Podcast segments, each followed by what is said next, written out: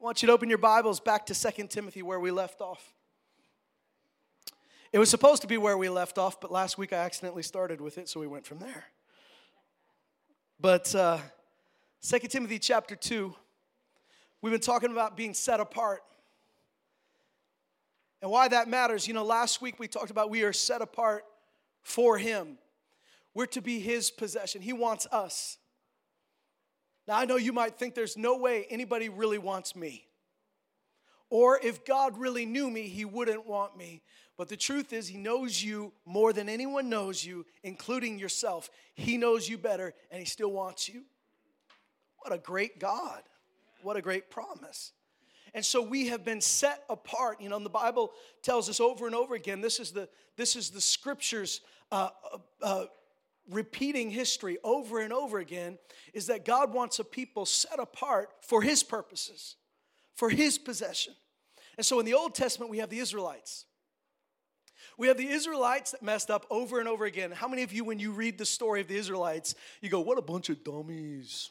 Like when they're marching through the, the wilderness and we go, Oh, can't, are they grumbling again after all they've seen?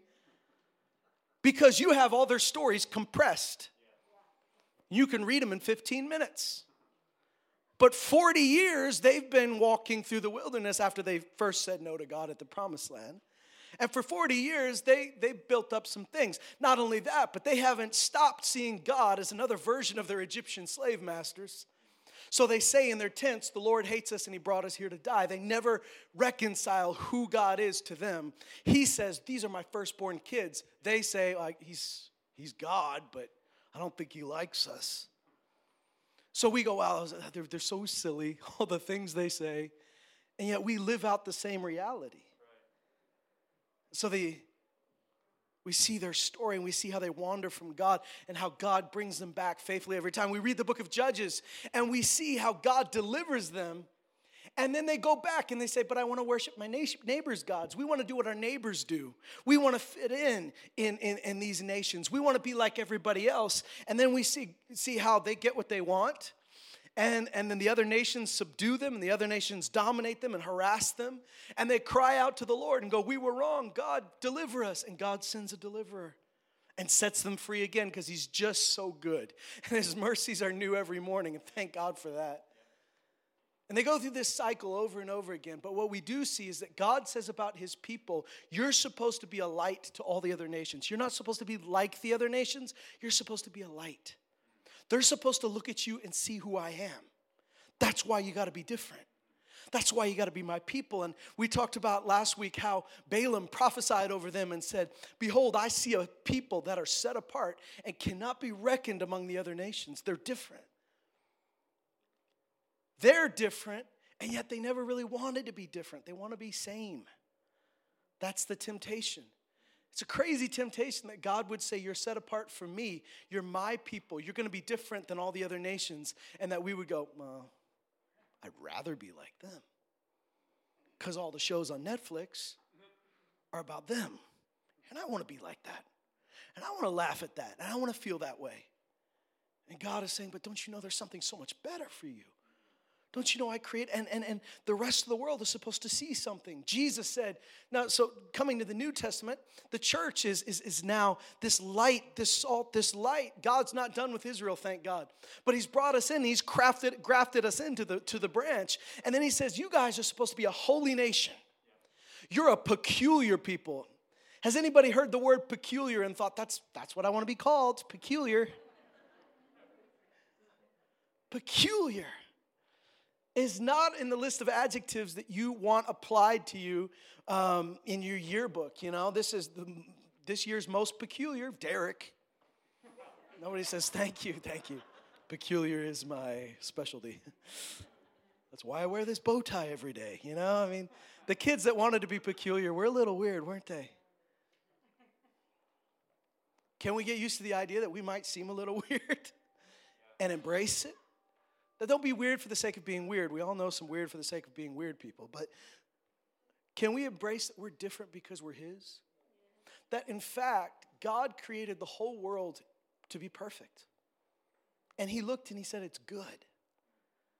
And the only thing that was lacking was that man was not meant to be alone. So he gave Adam and Eve, and, and, and these two lived together in his presence. And he said, This is good.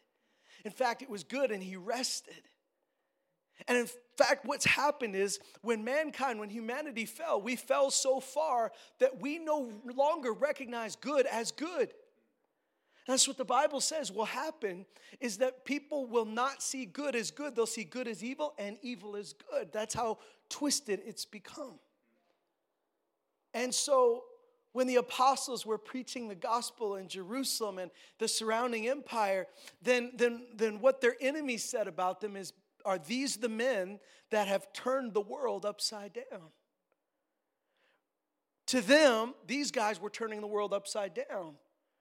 But in reality, they were turning the world right side up again. So you get so disoriented. You ever been on like the Gravitron? You remember the Gravitron, the thing that spun around and you're up against the wall and you slide up? And you get off and you don't know which way is up, or a roller coaster that does all these inversions. Anybody like inverted roller coasters? Yeah, come on. That's a, that's a very low number. I was not expecting that low of a number. Forget the fair rides. Fair rides are not what I'm talking about. I'm talking about a legit, it's bolted to something. It doesn't go anywhere, inverted ride. And you, you get to a certain point, you've done so many flips, you don't know where the sky is anymore. Am I upside down right now? Maybe. I don't know. You see those jet pilots, they do those inversions and stuff like that. And, and one of the things they got to watch out for is, is losing the horizon, losing where up is and down is, because you just, you're flipping. Well, that's the way the world gets. When we've flipped around so much, we no longer recognize up is up. Or we stop believing there isn't any true up. There's no real north. What's your north? My north is different. That, that can't be right, but that's what we believe. So then what happens is, is that when a people become set apart to God, they don't, we're not set apart just for the sake of being different. We're set apart for the sake of being like Him. The point isn't to be different from them. The point is to be like Him. And in being like Him, you have to choose I'm okay with being different from everyone else. Once you embrace that, you could be like Him. It's one of the first obstacles you got to get over is the fear of people. The Bible says the fear of people is a snare, it's a trap for you. As long as you fear them, now you say, I'm not afraid of anything, I'm not afraid of any people. But if you adjust how you behave, what you say, and how you live based on other people's reaction based than rather than what God says about you.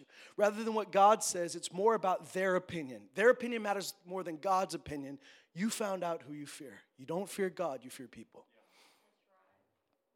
Does the, does the huddle change when, this, when people walk in the room? Who has the power to influence the way I say this? So we try to live our life saying, God's in every conversation. God's in every room that I walk into, He walks in with me.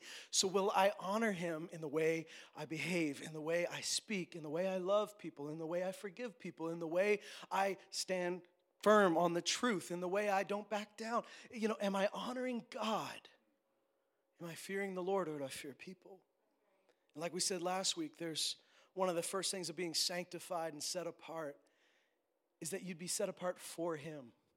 That's what he wants, is you're, you're set apart for him. And now the next thing I want to talk to you about today is to be set apart for a purpose. You're set apart for him and you're set apart for a purpose. Do you know that God has created us with core needs and core values that, that, that we have we kind of rediscover through the word, but if, if you can if you can figure it out, you, you find out that that most of our fears and our desires in life all spring from these needs. God created us to belong to Him as His our Father. We're His kids. We're supposed to belong to His family, so there is a need in us to belong. We're born with it. I need to belong to something or to someone. Now, when that's twisted, what happens is you're always trying to fit in with everybody else. Because your need is to belong to him but but you don't know that it's for him and so you just need to belong. And so you you, you when, when you need to belong then your greatest fear is being rejected being cast out and in fact the greatest punishment in the new testament that jesus talks about is that people would be cast out into the outer darkness being cast out of his presence was the worst thing that could happen because we were made to belong and the other need that we have, uh, this is not a, you know, exhaustive list, but the other need that we have is to be useful. We all want to be useful. We were created. And I know some people don't buy this because you think that work is God's punishment. But in, in, in when God created Adam, he gave him a job. He, it was just, this is before sin. This is before there's anything wrong. Uh, he gives him a job, take care of the garden. And Adam loved it. Don't you guys love when you feel useful? Be, that's a core thing. God created that. Even when you retire, you still want to feel useful. I, not, I may not be working at this job that I worked at for 40 years, but I want to be useful. We worked across the street from a, from a retired farmer. And like I, I've told you guys before, he stood out there with a hose just spot watering every blade of grass that looked a little brown. And with nail, like with just little clippers, not nail clippers, but little clippers clipping the sides because he wanted to do something. Don't make me sit inside and watch TV all day. I want to do something. That's what God put in you to be useful. So you've been set apart for Him, and you've also been set apart so that you could be useful. Let's read this again in 2 Timothy chapter 2, and we're going to just uh, start a little bit later than we did last week. In 2 Timothy 2:19, he says, well, I have it pulled up, but I realize that some of you might not have gotten there so quick. So let me give you a chance to get there. 2 Timothy 2:19. If you're looking for it and you're having trouble finding it, it's right after 1 Timothy. Dad. All right. 2 Timothy 2:19 says, "Nevertheless, this firm foundation of God stands, having this seal, that everyone who names the name of the Lord is to abstain from wickedness." Now, in a large house, there are not only gold and silver vessels, but there are vessels of wood and of earthenware or clay and there are some to honor and some to dishonor. So, like we talked about last week, dishonor doesn't mean they're gross, we hate them. Dishonor just means they're not, you don't bring them out for, you don't bring them out when guests are over. You don't use them. These are just like, you know, we all have those dishes that we only use when no one's around. The last, the, the stuff that you're like, ugh, this is really, it's really kind of not great, but, but it'll work because I'm the only one here. You know, he says some are for honor and some for dishonor. Then he says, Some of these, he says, if, if anyone cleanses himself from these things, he will be a vessel of honor, sanctified, useful to the master, prepared for every good work. Now, stop there and, and think about what he says, because a lot of times we think how God uses us is sort of a lottery you either win or lose at the beginning of your life. Like either I'm going to use be used mightily for God or a little bit, and I don't know why God picks some people to be used mightily and some people not. Not everybody's given the same gift. Not everybody has the same call in their life as far as like how you're supposed to walk out the call of God. Not everybody's a preacher. Not everybody's a singer. Not everybody's, you know, we know that. But I believe everybody's meant to be used mightily by God. Like everyone.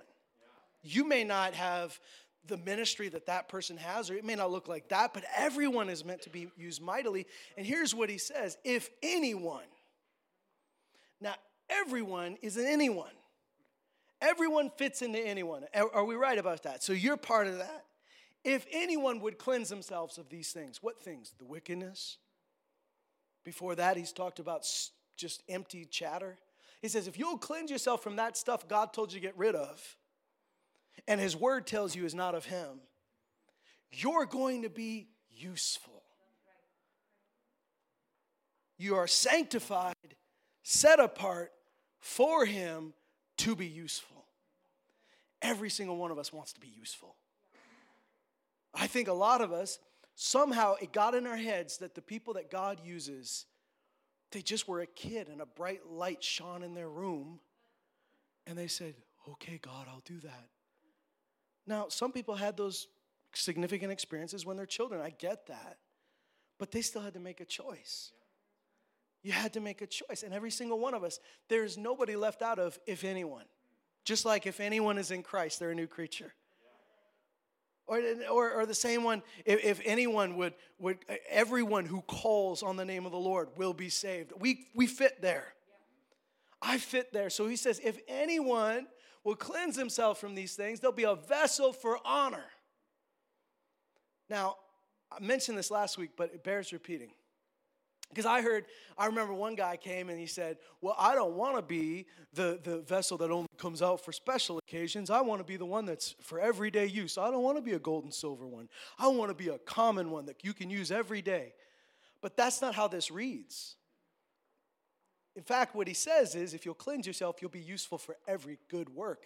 Truth is, is God, God wants to use his gold and silver all the time because he's got lots of it and it doesn't decay. So he wants to use it all the time. He can use that for every occasion. Like he can use you for shoveling the sidewalk of the widow next door, and he can use you for sharing your testimony in front of thousands. If you will say, My life is set apart for you and for your purpose, God can use you for any of that stuff. Whereas if you say, There's some stuff I just don't want to get rid of, there's some stuff I just don't want to do. I just don't want to live. I, I don't, that's not for me. That's for them, but it's not for me. And it's clear in His Word, it's clear in, in, in what He's spoken, and you're still saying, no, well then, fine, but you're the one that's restrained yourself. God hasn't restrained you, right? You're the one that's saying, this is as far as I want to go, this is as useful as I want to be. That's not on God, that's on me.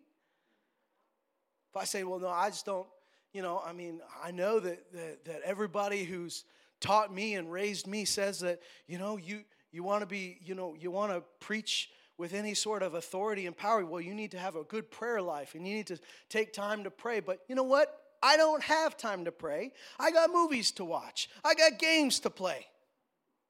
So I'd rather do that. Well, then that's me choosing. And don't be surprised if the sermon is like a glass of flat 7 up because I've, I've made the choice. God didn't make that choice. I made the choices as far as I want to go. God is infinite. You can go as deep into Him as you're willing to go. You can go as far as you want to go. He, he's welcoming you. I, I can't find a place in the scripture where, where he goes, especially the New Testament. Now, the Old Testament, there are times where he goes, if you go past this point, you're going to die. So that's fair, right? You can't see that and live.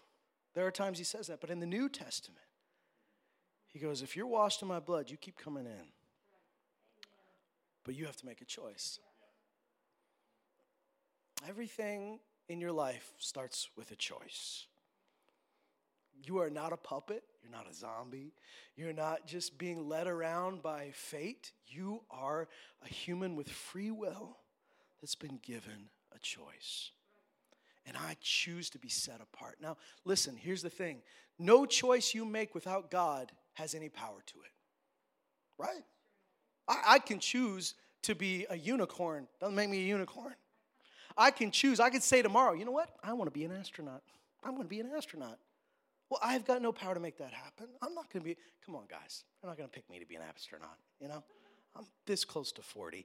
I, am not that, I'm not in amazing shape. They're not gonna pick me to be an astronaut. Uh, my, my science is not at that level. Like there's so many reasons. And so I just can't decide one day this is what I'm gonna do. But every choice you make that's been commanded by the Lord comes with the power to do it. Here's what the scripture says work out. He says, just as you've obeyed in my presence, obey in my absence and work out your salvation with fear and trembling. He doesn't say work for it, he says work it out. It's already there. You're saved, so work that out. That so great a salvation that you've received, work it out with fear and trembling. It means take it seriously. This is a holy thing, this is an amazing thing.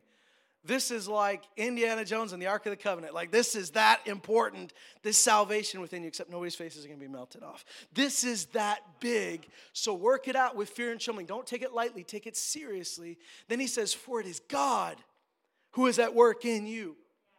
It's God who's supplying the horsepower. See, when we talk about sanctification, we don't have the power to get it done. I don't, you don't. We'll fail over and over again, just like people without Jesus have failed to live righteously since the dawn of time, or at least the dawn of sin.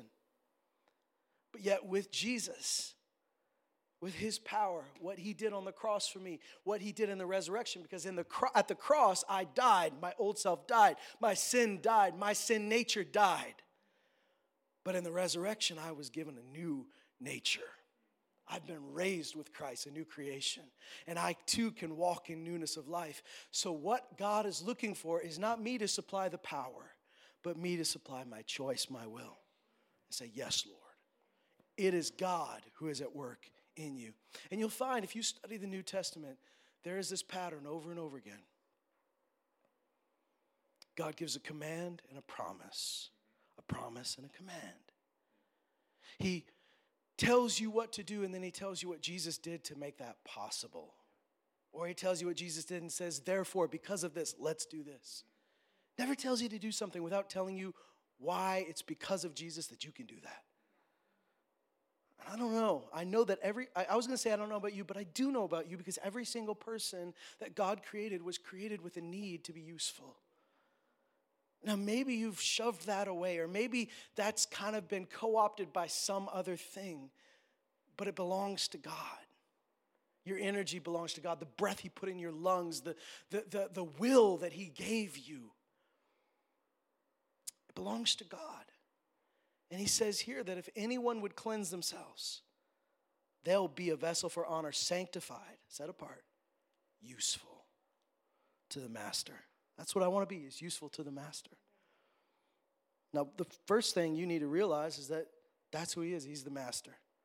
So if I want to be useful to the master, I have to call him master, Lord. I, I'm not talking about the name you use for God, because you can, he calls himself all these things, but I have to see him as the boss.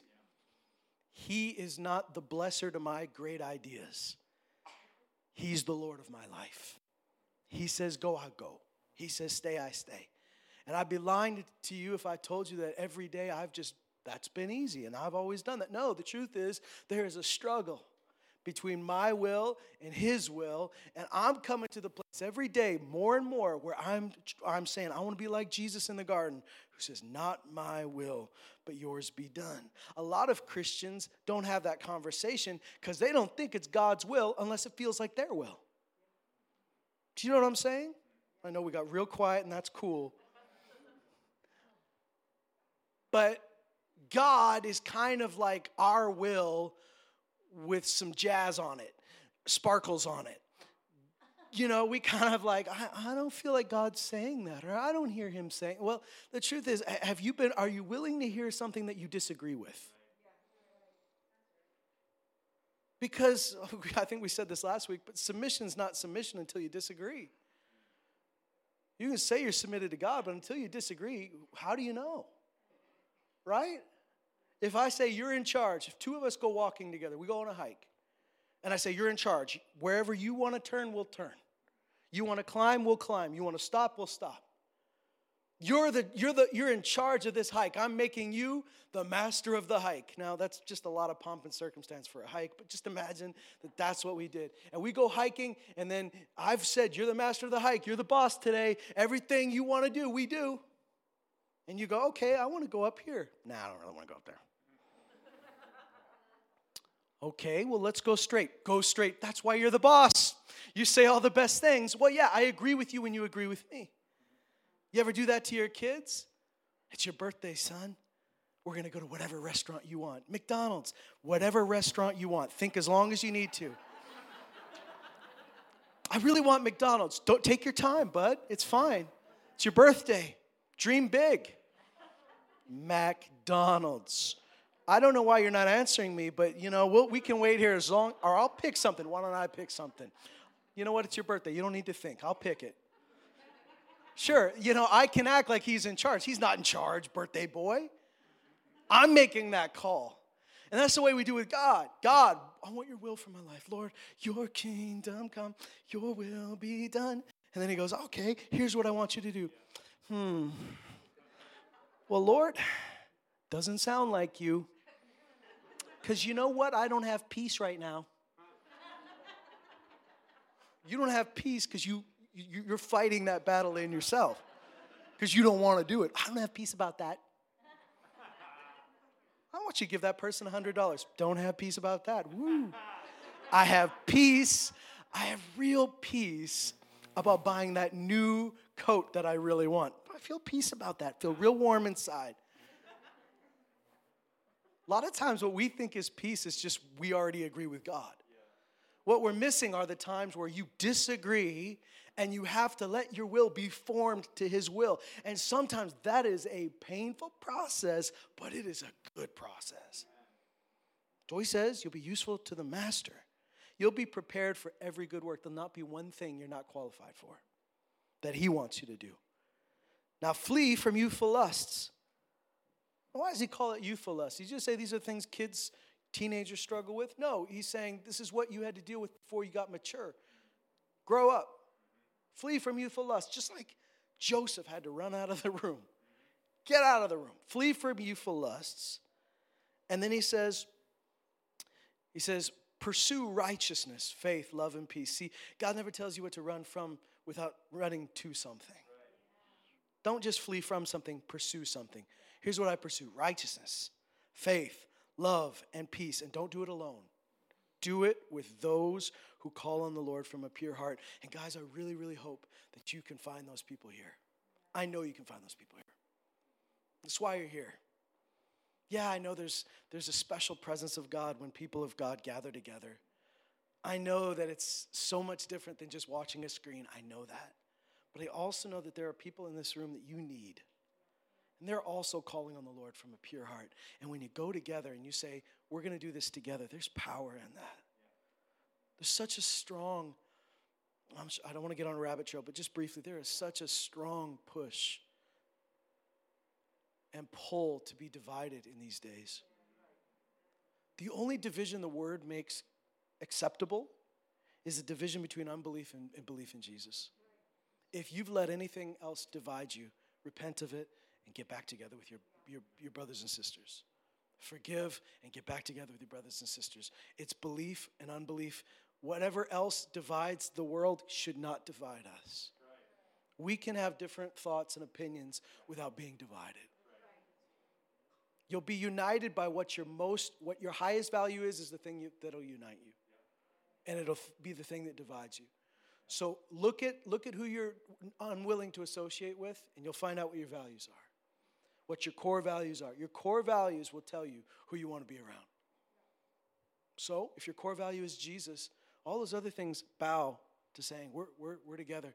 We are, we call Jesus Lord. We love him. We're pursuing him. You like the Oilers, I like these guys. They're like, whatever. I know there's a lot more serious stuff at stake. You don't let those divisions define you.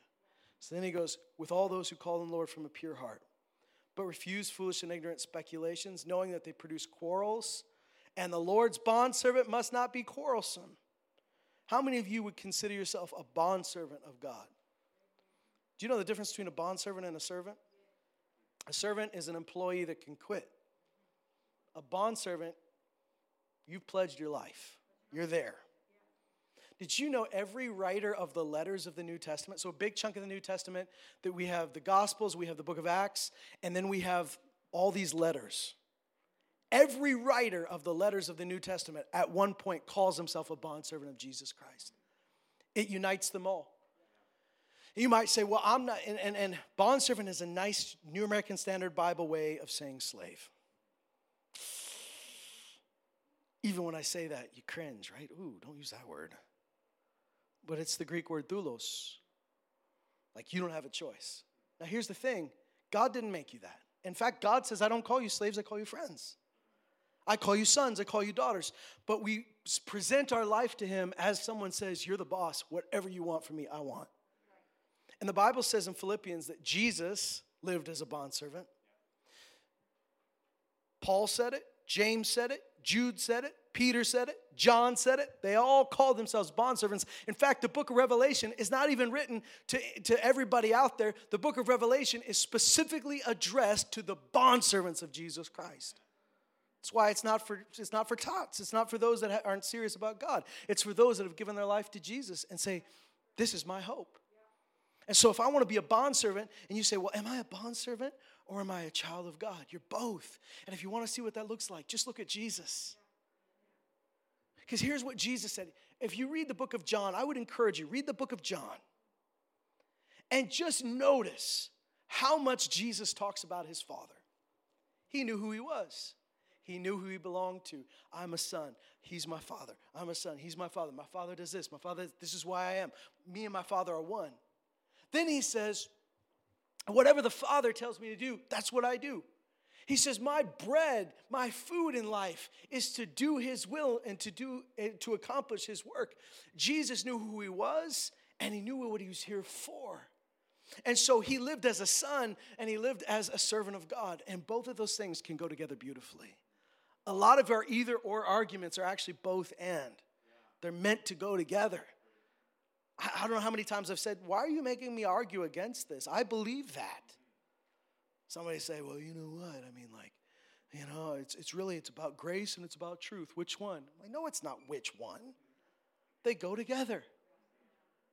Oh, it's it's a well, it's really about, you know, faith or action, faith or works. No, they go together. All these things go together. And it's when you separate them that you get into legalism or you get into lasciviousness, you get all these licentiousness, all these other things that you shouldn't be into. When they get, go together, there's harmony, there's perfection. Now, look at this eh, with me in Titus chapter 2. So there's a pattern over and over that when God sets people apart for Him, He sets them apart for a purpose. So I just want to put this out there. Remember what we started with anybody can be used by God. Whether or not you're useful for every good work depends on whether or not you choose and whether or not you're willing to say, I'm willing to come out and be separate. I'm willing to let God use me to cleanse myself of these things so that I can be useful to God. Look at this in Titus chapter 2, verse 11. For the grace of God has appeared. Now, when in the world did the grace of God appear? This is, you can use the Sunday school easy answer Jesus right? The default answer Jesus. When Jesus appeared, he came full of grace and truth. Right? The grace of God appeared with Jesus. If you want to know what the grace of God looks like, it's Jesus. The grace of God has appeared. Here's what it does brings salvation to all humanity. All who call on the name of the Lord can be saved. Anyone who comes to God, anyone who wants this. Then he says this it instructs us, grace instructs us to deny ungodliness. It teaches us how to do it. It teaches us to deny ungodliness and worldly desires and to live sensibly. That means to have your head on right, righteously. Thank God, that's His standard. That's His way, not the world standard, His standard. And godly, looks like Him in the present age. Now, I love the, those are four words that mean a lot. Because when Paul wrote this to Titus, the world was pretty messed up. The world was perverted, the world was evil, the world was full of people that wanted them dead. And you know what? They didn't want them dead saying, hee hee, we're evil, they're good, we hate them. No, they said, those Christians are evil. Those Christians are a menace to our society. Those Christians burned down Rome. All the slanderous stuff that they said about the Christians, they convinced was right because they had to. And in this present age, when there's all this perversion, there's all this wickedness, and there's all this evil being called good and good being called evil, he says you can still live this way. You can live like this in the present age. Grace will teach you how. If you don't know how, grace will teach you. Now, what is grace? Oh, it, uh, how much time do you have? But let me just quickly boil it down to this grace is God's ability in our weakness. It's His strength when we can't. It's God doing what you can't do. It's Jesus doing what you couldn't do. And so when God's grace is at work in my life, I have His power, I have His strength. Even when I fall short, He's more than enough. And so grace, His power, His, His goodness, His strength is going to teach me how I can deny ungodliness. It's going to teach me how I can deny worldly desires. It's going to teach me how to live sensibly, righteously, and godly in 2022. then he goes on and he says, looking for the blessed hope and the appearing of, our, of the glory of our great God and Savior, Christ Jesus, who gave himself for us to redeem us from every lawless deed and to purify for himself a people for his own possession zealous for good deeds. These things speak and exhort and reprove with all authority. Don't let anyone disregard you. Listen to this Jesus gave himself for you to buy you back from the consequences of all the things you've done, to buy you back. I'm talking about eternal consequences, the death you, you earned, and to buy you back from the control it had over your life. He bought you back from every lawless deed, and He purified you for Himself, zealous for good deeds. Notice this when you let God purify you, you don't crave the ungodly deeds, the dead deeds, the, the old deeds that you were redeemed from, the lawless deeds. You crave, because I'm talking about zealous. If you think that Christianity is a bunch of people saying, I don't want to do this, but I know God wants me to do this, and in heaven there's a reward. In heaven there's a reward. That's why I do this. I hate this. That's why I do this, though. It's why I do this. If that's your version of Christianity, something's broken. Unplug it, plug it back in. What's broken here? Reset the system you're going to burn out. You're going to get real, either you are going to just give up or you're going to become really bitter and hate everybody else. And you'll be of no good, good to anybody. I'm doing righteous. Why aren't you? Um, thank God I'm not like that person, right? You'll be a Pharisee in that fast. But if you want to do this in the power of God, then realize I have been redeemed from every lawless deed and I've been purified so I can belong to Him, and so I'll be zealous. Zealous it means you're excited for it. Now, that doesn't mean that, that occasionally we don't say, I don't feel like doing this, but I'm going to do it. That, there's a difference between talking to your flesh and going, You're tired, but you need to do this. Or I know you don't feel like it, but you know God wants it. But I'm talking about a zeal that's inside of you. Sometimes it's not easy. Sometimes you don't feel like it, but there's still that zeal in there. And Jesus said, The zeal of God has consumed me.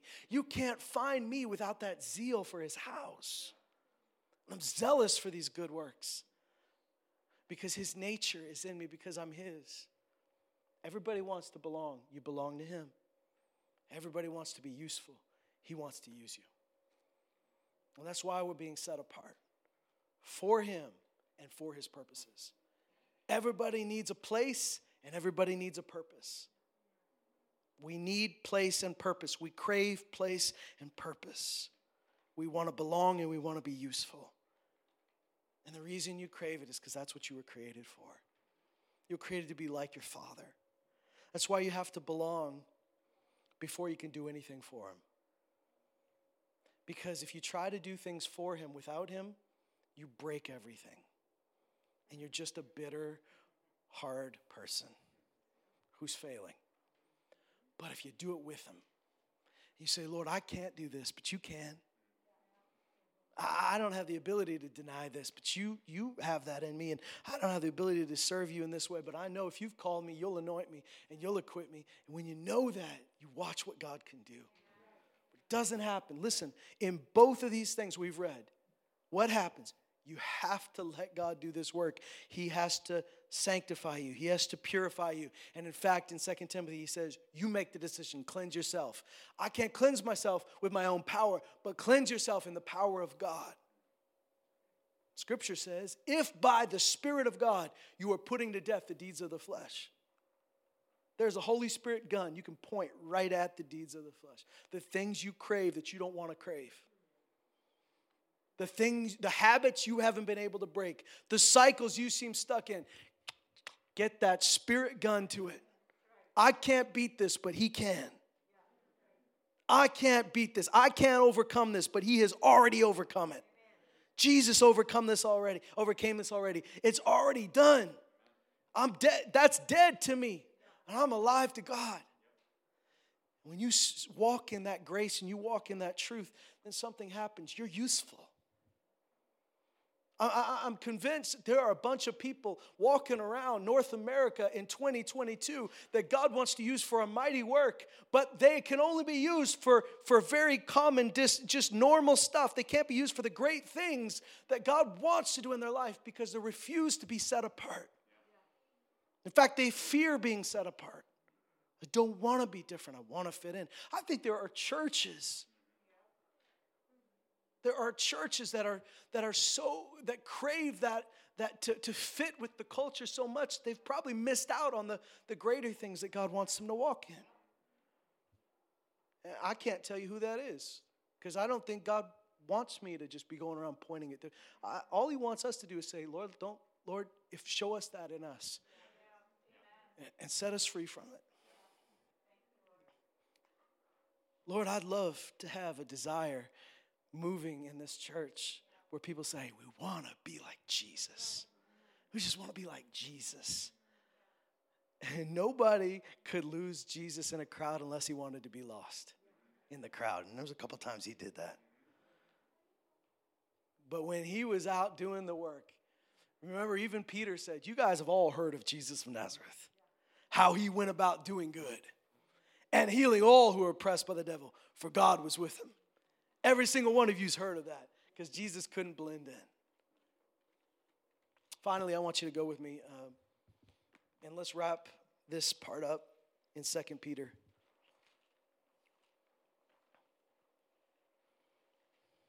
Chapter 1.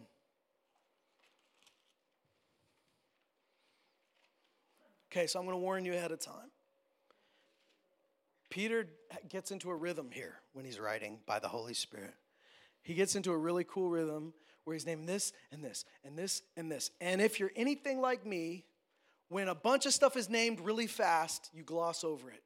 And you go, all good things. You just put it in a category that's like good things. and today, I'm not going to spend two hours picking on every little thing. And so I'm going to ask you to take your Bible home, read it, and go, I'm going to study each and every one of those things. And if I spend a week on the first two words, that's okay with me.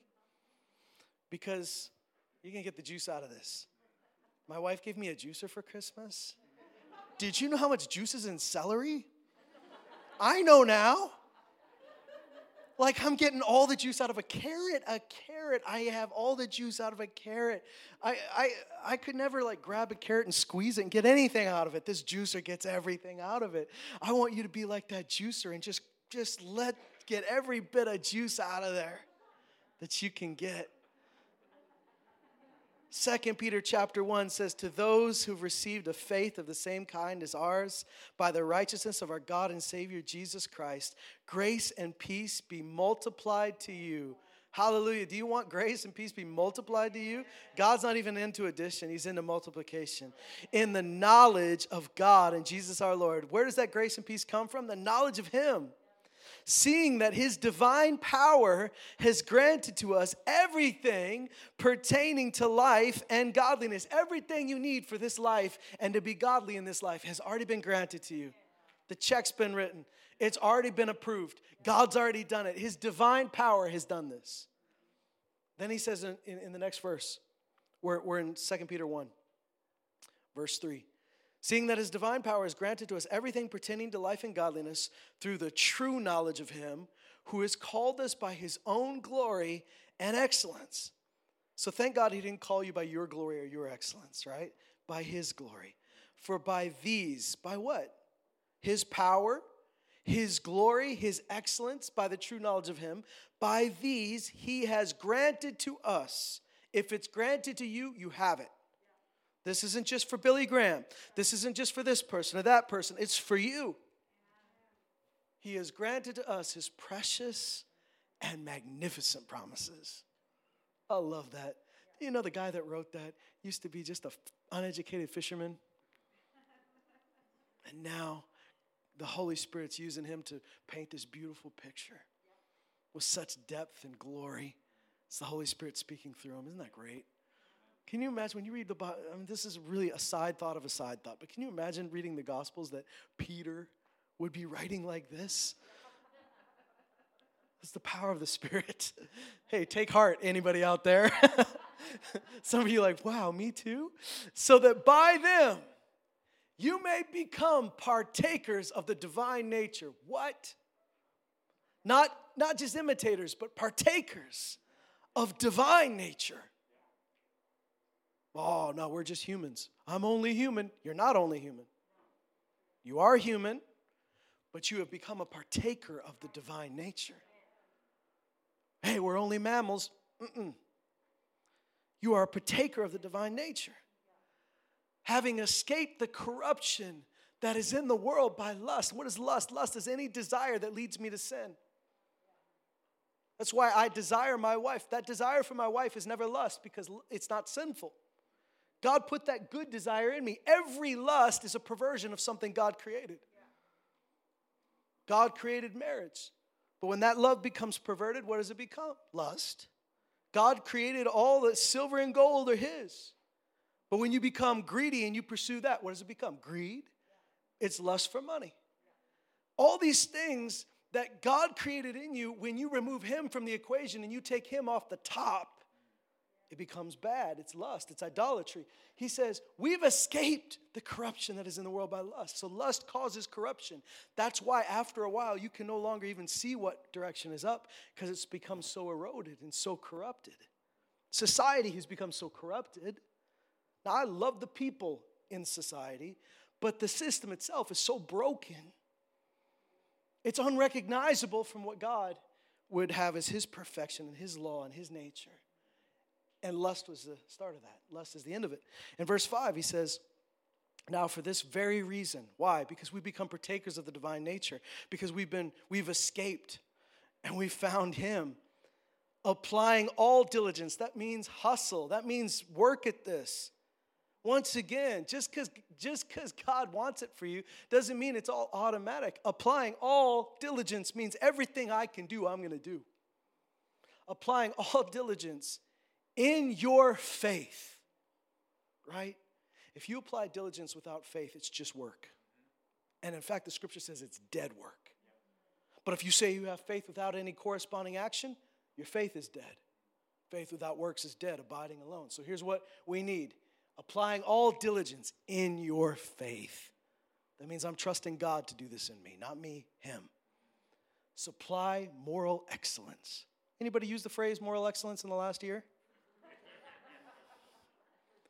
This is why I'm saying you might need to study this, right? What's moral excellence? Excellence in this chapter is used to talk about God's nature, right? Peter says that we are a, a holy priesthood, a royal priesthood, a holy nation, a peculiar people to proclaim the excellencies of Him who called us out of darkness into His marvelous light. So, excellence is, is, is like Him. So, my morality is like God, not, like, not based on everybody else, it's based on His right and wrong. Moral excellence, that means you stand apart. Your morality is different than the world's morality. And Jesus said, if your morality doesn't surpass their morality, you're in trouble. Because their morality is pretty gross. He says, in your faith, supply moral excellence. In your moral excellence, knowledge. What does that mean? That means I start out not knowing how to please God. I don't I start out not knowing what's right or what's wrong. I just know I want to serve God. But the more I get into his word, the more I'm taught, the more I grow, I have knowledge. Okay, this is what love should look like. This is what following Jesus looks like. This is, oh, believers shouldn't do this. A believer should do this. Like you, you grow in knowledge, right? And in your knowledge, self control, right? So when you learn, hey, a believer shouldn't do that, now I trust God that the fruit of the Spirit is self control, so I can go, I'm not gonna do that. Even when I'm tempted, I'm not gonna do that. Knowledge so faith led to moral excellence. Diligence and faith led to moral excellence. Moral excellence led to knowledge, and knowledge got me to a place where I'm saying, through that self control, I can do this. Then he says this in your self control, perseverance. So if you'll get a hold of self control, you keep going. Keep going in it. Don't give up when it gets hard. Keep going. In your perseverance, here's what's going to happen godliness the more you just say, This is the way God wants me to live, so I'm going to do it, godliness comes. In your godliness, brotherly kindness. Now, women, this includes you too. It's not talking about men and women, men here, it's talking about family love, phileo, the love of the family. God put that in you. And the minute you called him father, you got a bunch of brothers and sisters. And so, uh, this is why there's nobody on the planet that's so righteous that they're above everybody else. And, and, and John says this in First John. He says, If anybody tells you they know God and they don't love their brother, they're a liar. I've met people that say, I am so, you know what? I spend so much time with God that the minute I have to be around people, I hate it. I just want to be me and God. Like that's how much time, because I'm so close to God. People are so, uh, uh. well, you know what? John says you're a liar.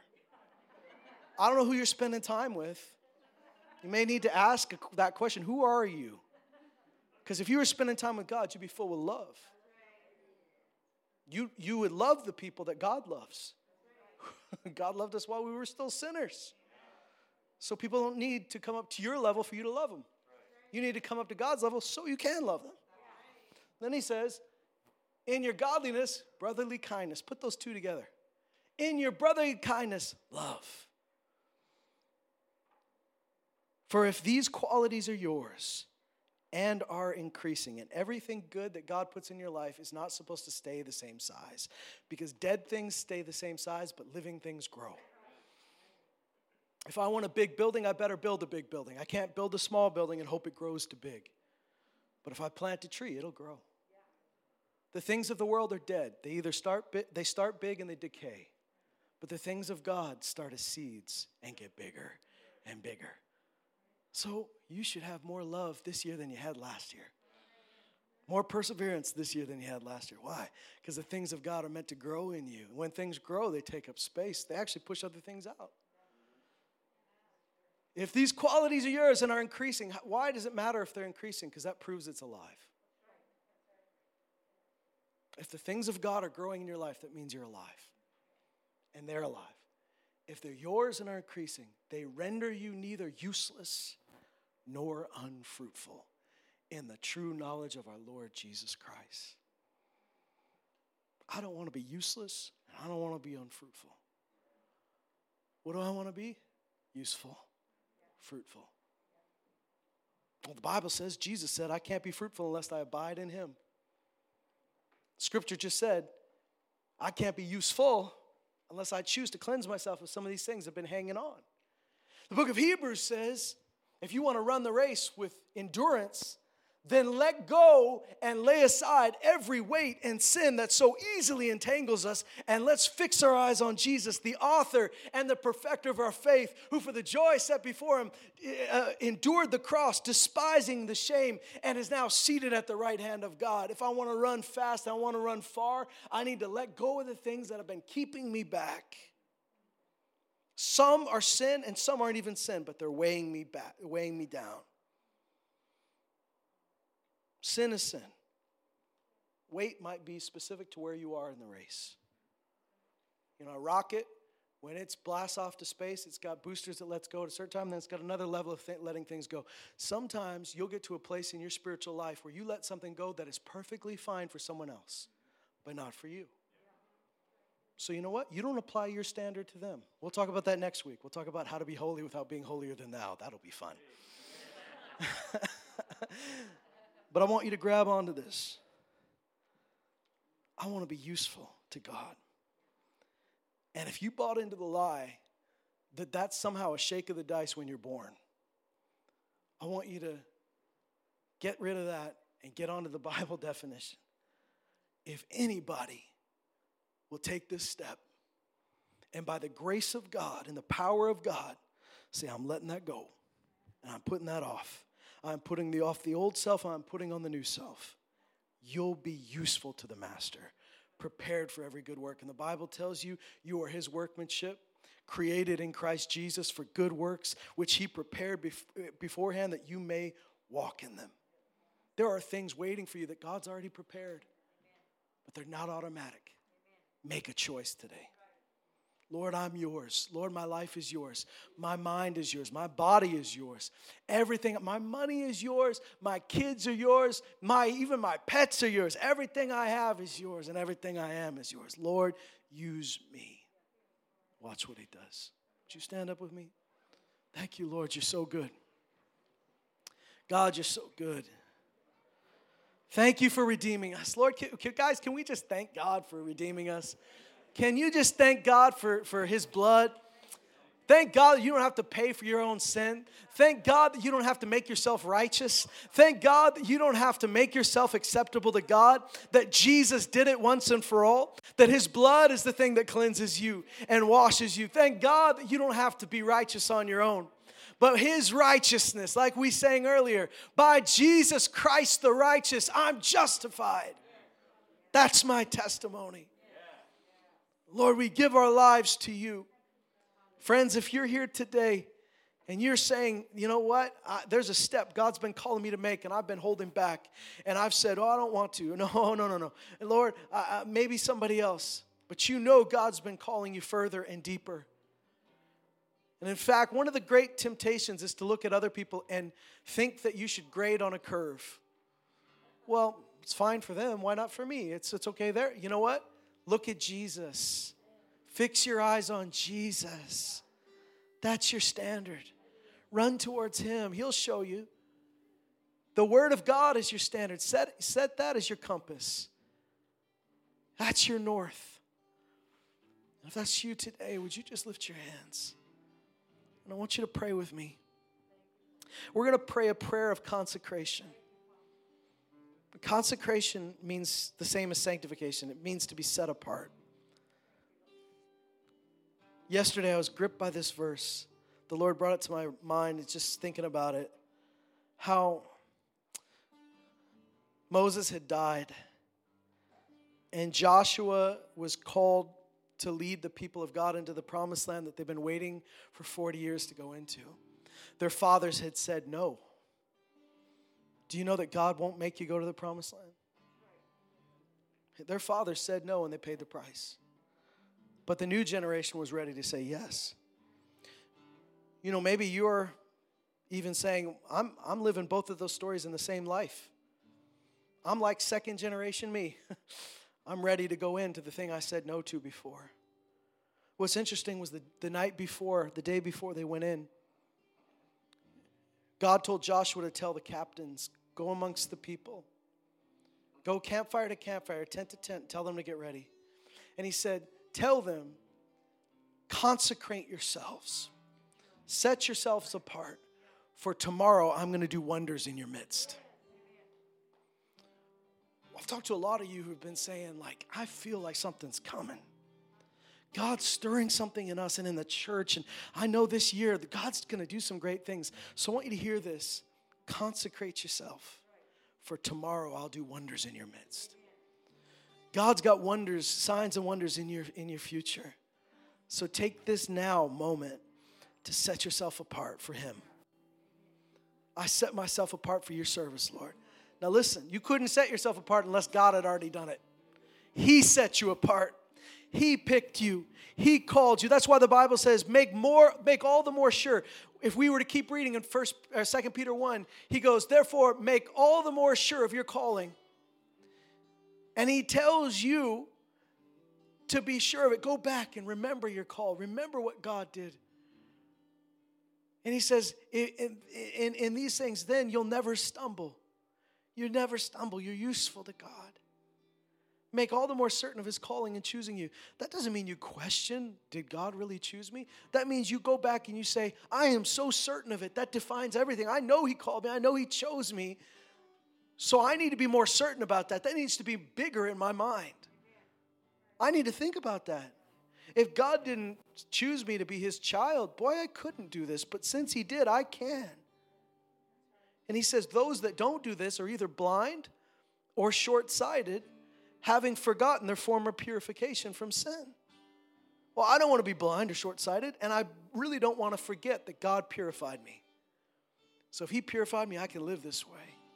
And if God's been calling you to the other side, and He's been calling you into the promised land, and you've come up to it two, three times and, and, and bounced off the wall, bounced off the ceiling, you just gone that far and haven't gone further. I know what that's like. I've had that happen to me. We've had that happen in this church.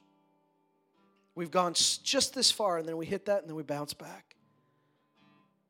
But today I want to tell you consecrate yourselves, for tomorrow I'll do wonders in your midst, God says. So, Lord, let it be done amongst us. We have our hands here, they're yours. Our mouth is yours. Our ears are yours, our eyes are yours. Heart is yours. Feet are yours. Use us, Jesus. We want to be useful to the Master.